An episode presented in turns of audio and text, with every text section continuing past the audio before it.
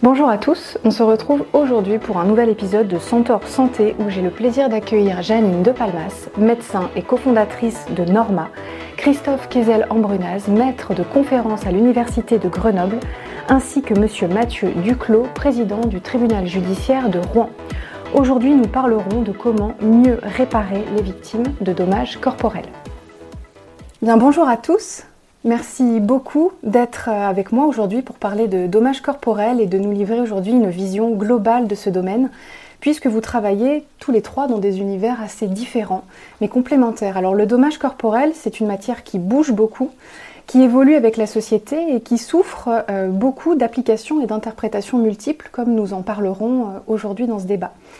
Alors, monsieur Duclos, vous avez longtemps travaillé dans le domaine de la réparation du préjudice corporel, notamment sur les accidents de la circulation, lorsque vous étiez président du tribunal judiciaire de Niort. Quel constat vous avez pu faire de la nécessité pour les magistrats d'être accompagnés d'un outil de calcul? Et est-ce que vous pourrez nous dire dans un second temps ce que vous pensez de la complexité et de l'hétérogénéité du calcul de la perte de gain C'est un très gros poste. La réalité, c'est qu'il n'y a pas d'outils de calcul euh, mis à disposition par euh, la chancellerie, par l'institution, et du coup, la quasi-totalité des magistrats soit font ça avec leurs petites mains sur un bout de papier, ils comptent les dates sur un calendrier en comptant les jours, ils font des calculs avec leur calculatrice, et c'est à la fois fastidieux, source d'erreur, et puis évidemment, lorsque au cours du délibéré, on change d'avis, bah, il faut recommencer tous les calculs, parfois le calcul d'un poste en particulier, et puis l'ensemble des postes qui, euh, peuvent en, découler, la, décision à la fin. Euh, il y a euh, des tableaux Excel qui ont été un peu, on va dire, mis en forme par quelques personnes qui, à la fois pratiquent un peu d'informatique et la discipline. Il y en a un qui est assez largement utilisé. Moi, j'en ai fait le, le mien de mon côté, peut-être un petit peu plus sophistiqué, mais euh, voilà, c'est pas du tout parfait. Puis il y a toujours une difficulté, c'est qu'une fois qu'on a fait ces calculs dans notre tableau Excel, ben, on est obligé euh, de, refaire à côté la décision, euh, de faire des copier-coller avec les risques, ou, des, recopiages avec les d'erreur. c'est plus, encore plus compliqué pour les pertes de gains, parce qu'effectivement là, on a une hétérogénéité importante euh, des situations. D'abord des situations euh, des, demandeurs, des victimes, euh, des pièces qui nous produisent, de l'argumentation qui nous produisent, de l'argumentation qui est produite en, défense. Donc on a beaucoup de, cas de figure à, prendre en considération.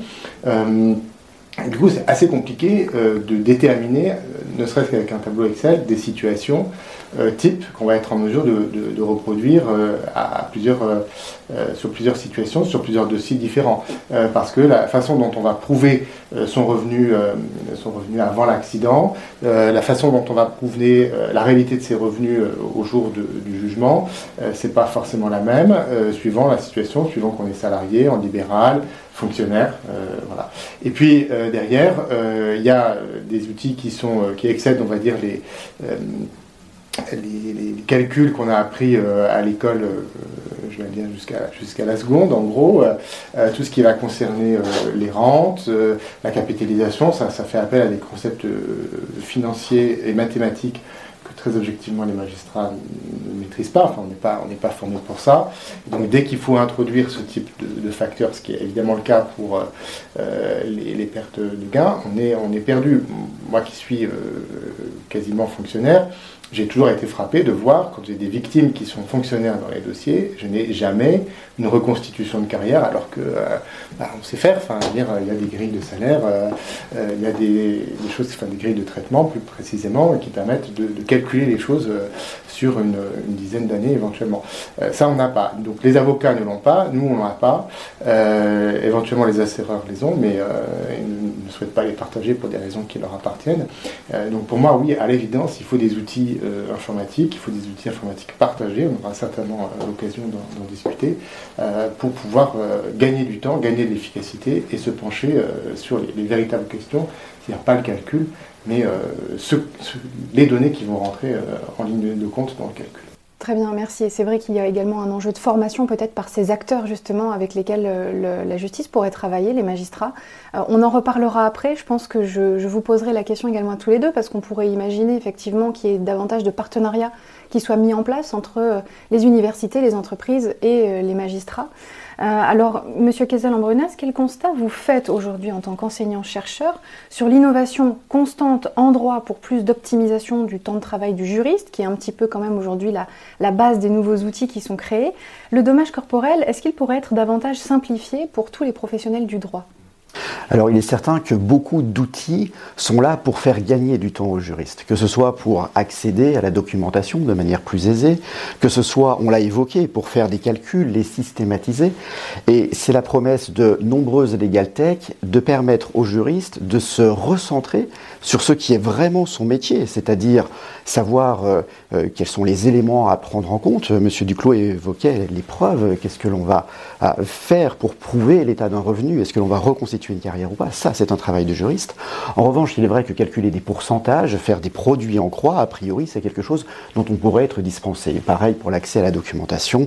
Les recherches fastidieuses d'arrêts similaires sont grandement facilitées aujourd'hui par différents outils. Maintenant, je crois qu'il faut considérer que cette simplification des tâches peu juridiques confiées aux juristes, qui est favorable puisqu'elle lui permet d'aller là où il y a le plus de plus-value et d'intérêt à son travail, elle est compensée par la complexification croissante du droit et notamment du dommage corporel.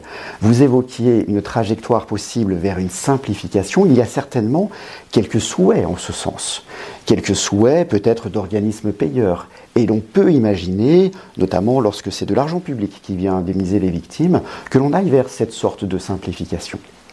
Mais je ne crois pas que ce soit le sens de l'évolution, surtout en droit commun ou dans des droits spécifiques qui obéissent, comme les accidents de la circulation, au principe de la réparation intégrale. Bien au contraire, l'aspiration est de plus en plus d'individualiser au maximum les dommages et intérêts en fonction de la situation des victimes, parce que les victimes ont besoin pour leur reconstruction de comprendre que chaque élément de leur situation, de leur contexte de vie est bien pris en compte. Et donc on a une multiplication des postes de préjudice, une multiplication des manières d'évaluer chaque poste de préjudice. La Cour de cassation est assez économe dans euh, les injonctions qu'elle donne sur la façon de calculer. finalement, elles sont peu nombreuses. Hein. Tout poste qui est constaté doit être indemnisé et on ne doit pas indemniser deux fois le même élément sorti de cela, il y a bien sûr quelques petites règles qui ont été données sur des déductions, mais il y a une grande liberté qui est laissée euh, au juge du fond. Donc, ils s'en servent. Et il y a des individualisations qui sont très intéressantes. Mais en même temps, cela ne peut pas conduire à une inflation démesurée des montants qui sont alloués aux victimes. Il faut une certaine rationalisation. Donc, pour répondre à votre question, la complexification du droit est une donnée. Je ne pense pas que l'on revienne là-dessus et ce n'est pas le sens des projets de réforme. Donc les outils nouveaux qui sont donnés aux juristes permettent juste d'arriver à, maintenir une sorte de productivité en se déchargeant de tâches, de tâches annexes pour se consacrer sur les tâches essentielles. Est-ce qu'il y a un dialogue qui a commencé à naître entre euh, le ministère de la Justice et les universités, par exemple? Sur euh, l'aide qui pourrait être apportée de part et d'autre, peut-être sur des enjeux de formation. On pourrait aussi d'ailleurs parler de la formation des victimes, hein, parce qu'ils ne comprennent pas forcément d'ailleurs ce qu'on leur, leur soumet, mais est-ce qu'il y a déjà un dialogue qui a commencé à naître? Alors, le ministère de la Justice, non, parce que le ministère de la Justice ne s'intéresse pas au fond des décisions. Euh, il y a davantage un partenariat entre l'école de la magistrature et des universitaires, euh, parce que c'est la même chose, l'université euh, ne, règle pas le contenu des, enseignements. Donc il y a des formations qui sont dispensées en matière de préjudice corporel, en formation initiale, en formation continue, au cours desquelles interviennent des universitaires ou médecins ou juristes, en fonction de la problématique qui est abordée par l'enseignement. Et vous soulevez la question de la formation des victimes. Et là, je crois que c'est aussi l'un des rôles de l'avocat, d'arriver à expliquer à son client, en toute honnêteté, en toute transparence, ce qui est réparé, ce qui ne l'est pas, pourquoi, pour quelles raisons, peut-on espérer plus, moins. Donc, c'est presque une formation euh, indirecte à faire. Euh, bien former les avocats pour qu'ils puissent bien dialoguer avec leurs victimes. Le rôle des associations des victimes aussi est important. Elles sont là pour accompagner les victimes sur bien des points et, de plus en plus, elles s'intéressent autant à l'aspect indemnitaire qu'à l'aspect répression pénale, ce qui était leur cœur de métier, j'ai l'impression, il y a quelques temps, et c'est une bonne chose. Merci beaucoup. Alors aujourd'hui, on a la chance d'avoir le docteur De Palmas avec nous. Euh, vous travaillez sur le développement d'une solution logicielle au service du droit du dommage corporel qui permet de simplifier le calcul des indemnisations de préjudice vraiment conformément aux règles juridiques en vigueur. Et on parle de Norma. Norma permet notamment aux professionnels du droit d'être guidés dans le calcul tout en ayant accès aux jurisprudences les plus récentes dans de nombreuses matières. Est-ce que vous pouvez nous expliquer, docteur De Palmas, aujourd'hui comment Norma appréhende en particulier le calcul des pertes de gains et de la retraite On est vraiment sur quelque chose de très complexe et, euh, on, serait assez intéressé de savoir comment vous avez réussi à, décortiquer tout ça grâce à cet outil. Je crois qu'il y a un petit prérequis à, noter dès le départ, c'est que si je suis médecin et que je suis arrivée dans cette matière qui est absolument passionnante, c'est grâce à toi. Marianne. On a partagé le même bureau pendant longtemps, euh, dans des circonstances assez étonnantes, dans un fort militaire à Arcueil, ensuite euh, rue, de Grenelle. Et on partageait le même bureau et je te voyais euh, produire des, des, offres d'indemnisation pour le comité d'indemnisation des victimes des essais nucléaires en nombre, complexe, pour des montants assez importants. Et tu avais à peu près les mêmes outils que ceux qui ont été décrits par monsieur Duclos tout à l'heure. Et ça m'impressionnait parce que mon dada c'est de développer des applications numériques. Donc je suis là non pas en tant que médecin mais en tant que, que, que développeur. Et actuellement au sein de Norma je suis dans l'équipe de développement mais si je suis là aujourd'hui, c'est que Clara Baquet, notre directrice, n'a pas pu venir euh, juste aujourd'hui. Mais Norma essaie de répondre aux, besoins de base, c'est-à-dire un calculateur qui libère les, juristes, les avocats, les magistrats, on l'espère, euh, des calculs répétitifs, redondants, fastidieux, et qui leur permettent de se concentrer sur le fond, parce que le fond bouge tout le temps, et les calculs aussi. Et nous, nous avons la chance à Norma d'avoir un partenariat avec l'université du professeur euh, Kezel Ambrunaz, et ce qui nous permet de rester très proche de la réalité et, d'avoir une actualisation quasiment en temps réel. Donc euh, tu nous demandais euh, depuis le début de parler des pertes de gains. Les pertes de gains cette année ont été au cœur de l'actualité, aussi bien judiciaire que politique. Je vais peut-être laisser M. Kezel en parler deux minutes de ce contexte des pertes de gains, de la façon dont les choses ont bougé au niveau euh, accident du travail en particulier. Et, ensuite, je raconterai comment Norma l'a pris en charge et, le permet aujourd'hui. Il est vrai que sur la perte de gains professionnels futurs, donc le fait que la victime, après un accident, voit sa capacité de gagner de l'argent euh, limitée, entravée, voire annihilée, il y a eu des changements propos de l'imputation de la rente accident du travail. Euh, cette rente qui quelquefois correspond à la totalité du droit à réparation de la victime, voire peut l'excéder lorsque le droit à réparation de la victime est amputé en raison de sa faute, par exemple. Cette rente doit être déduite de la perte de gains professionnels futurs. Mais quand elle l'excède, il y a un reliquat. Ce reliquat, il faut en faire quelque chose on décide traditionnellement que ce reliquat doit s'imputer sur un autre poste professionnel qui est l'incidence professionnelle. Mais s'il l'excède encore, nous avions jusqu'au 20 janvier dernier une divergence entre le Conseil d'État et la Cour de cassation. Le Conseil d'État décidait que la rente accident du travail, si elle s'était imputée d'abord sur les pertes de gains, puis sur l'incidence professionnelle et qu'il restait un reliquat, eh ce reliquat n'était plus imputé. Alors que la Cour de cassation estimait que ce reliquat, s'il existait, devait être imputé sur un poste personnel, le déficit fonctionnel permanent, ce qui suscitait un certain nombre de critiques, puisque normalement, ce recours des tiers payeurs ne doit pas atteindre les postes personnels, sauf quelques rares exceptions. La Cour de cassation, par deux arrêts d'assemblée plénière du 20 janvier 2023, est revenue sur sa jurisprudence, a rejoint la position du Conseil d'État. Politiquement aussi, disait docteur De Palmas, il y a un sujet, puisque dans le projet de loi de finances de la sécurité sociale, il a été prévu un amendement retiré, puis peut-être réinstauré, et puis finalement on ne sait pas encore à l'heure où l'on tourne ce podcast, qui ferait revenir à la situation euh, antérieure, et donc a priori qui obligerait aussi le Conseil d'État à épouser la situation antérieure de la Cour de cassation. Donc évidemment, tout l'enjeu a été, dès le soir du 20 janvier 2023, d'adapter le logiciel Norma à cette nouvelle réalité juridique, et aujourd'hui, eh bien, à se tenir prêt pour euh, refaire éventuellement une adaptation en fonction de ce que donnera le projet de loi de finances de la sécurité sociale. Donc là, on parle du calcul des pertes de gains euh, professionnels futurs.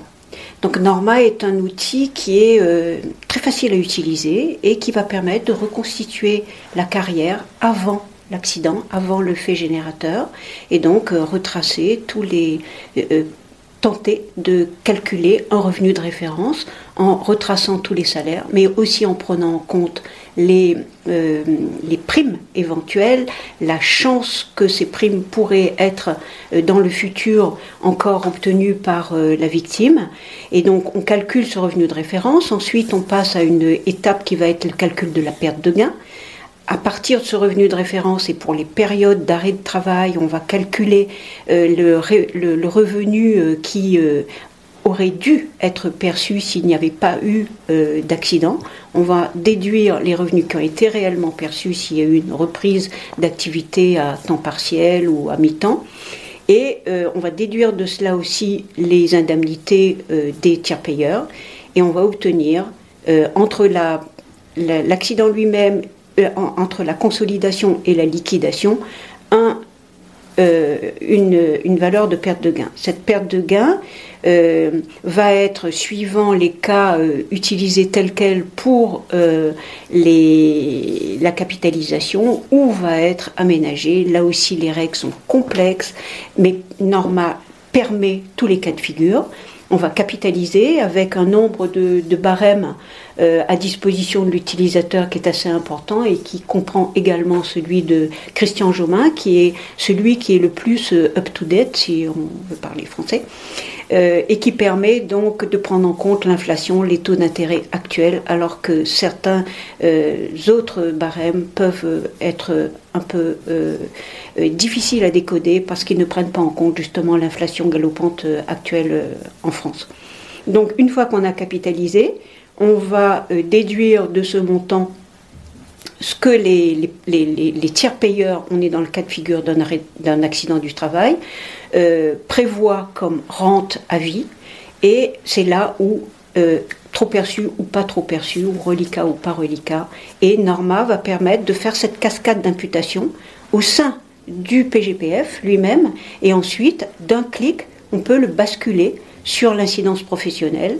Et une fois qu'on est dans l'incidence professionnelle, on va prendre en compte tous les postes qui sont liés à l'incidence professionnelle elle-même, les pertes de retraite euh, capitalisées ou pas, et ensuite faire le, le, appliquer le droit de préférence de la victime sur ce montant et euh, permettre comme ça euh, d'utiliser ce reliquat en totalité ou pas.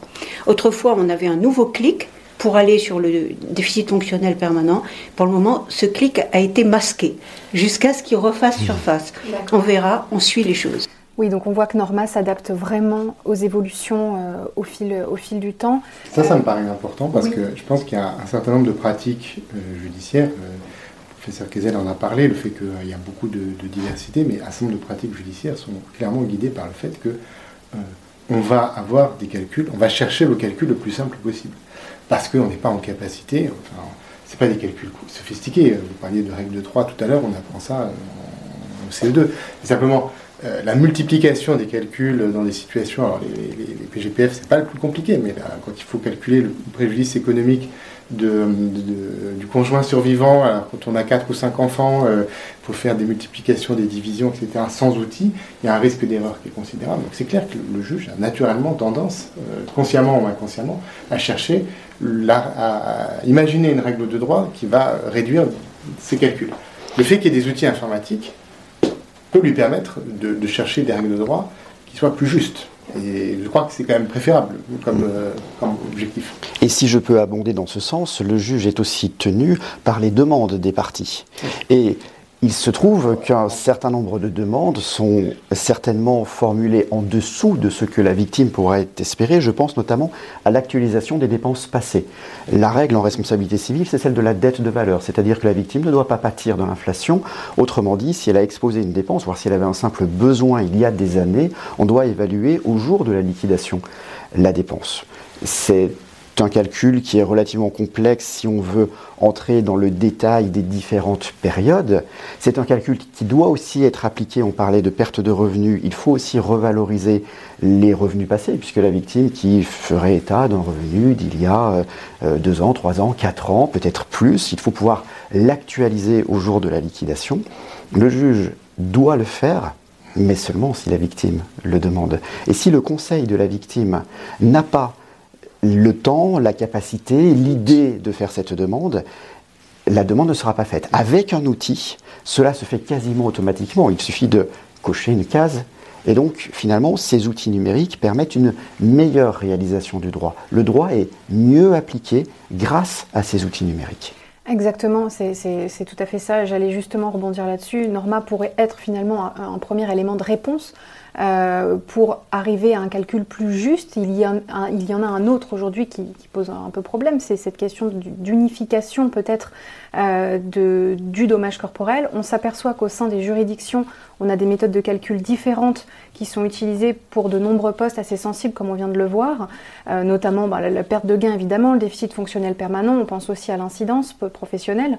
Qu'est-ce que vous pensez tous les trois d'une méthodologie qui pourrait être harmonisée en France en dommage corporel?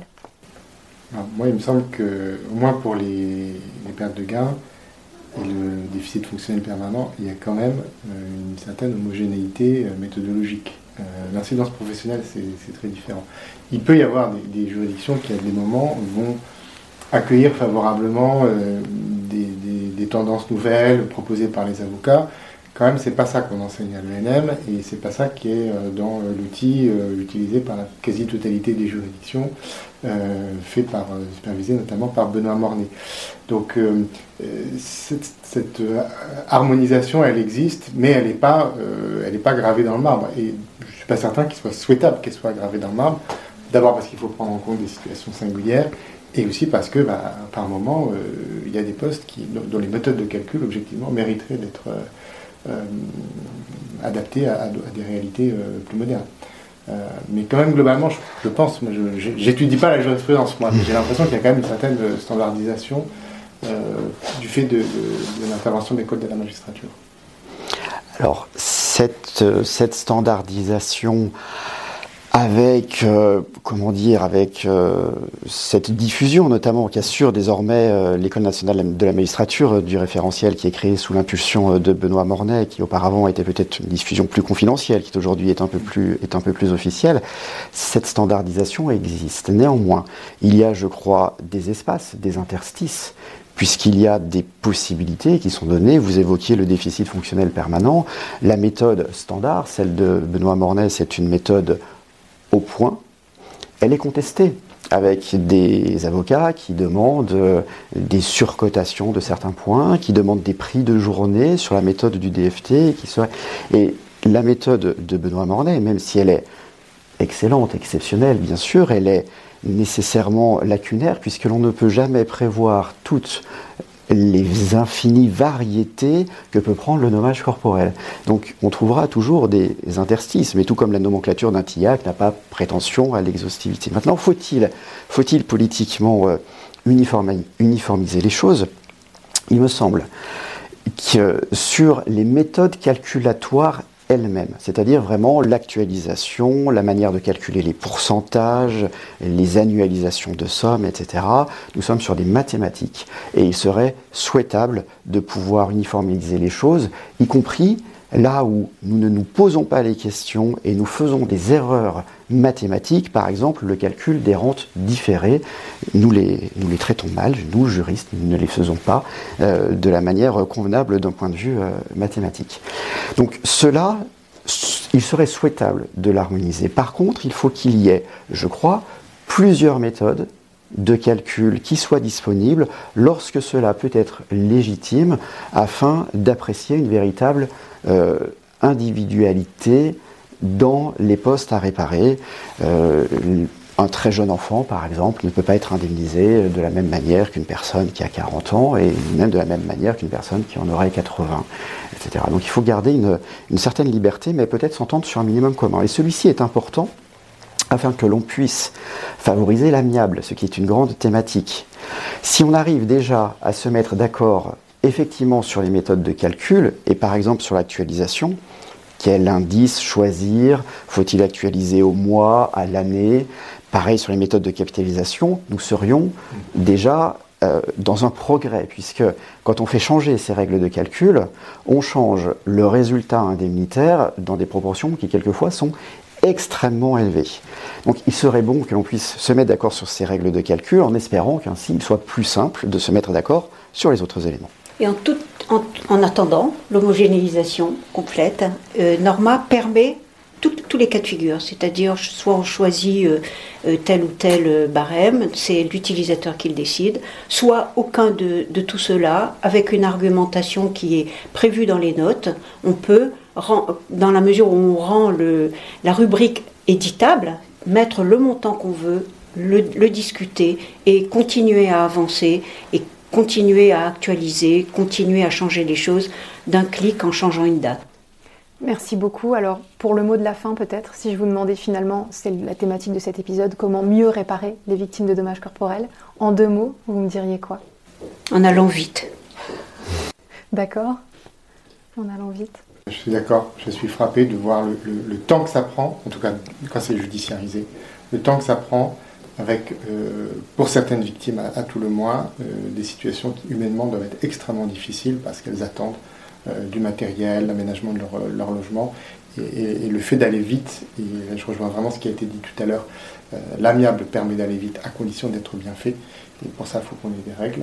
c'est fondamental pour les, pour les victimes. Je pense que c'est l'intérêt des assureurs malgré tout. Aller vite et avec une grande exigence pour ne rien lâcher sur les droits de chaque partie. Merci beaucoup. C'était parfait.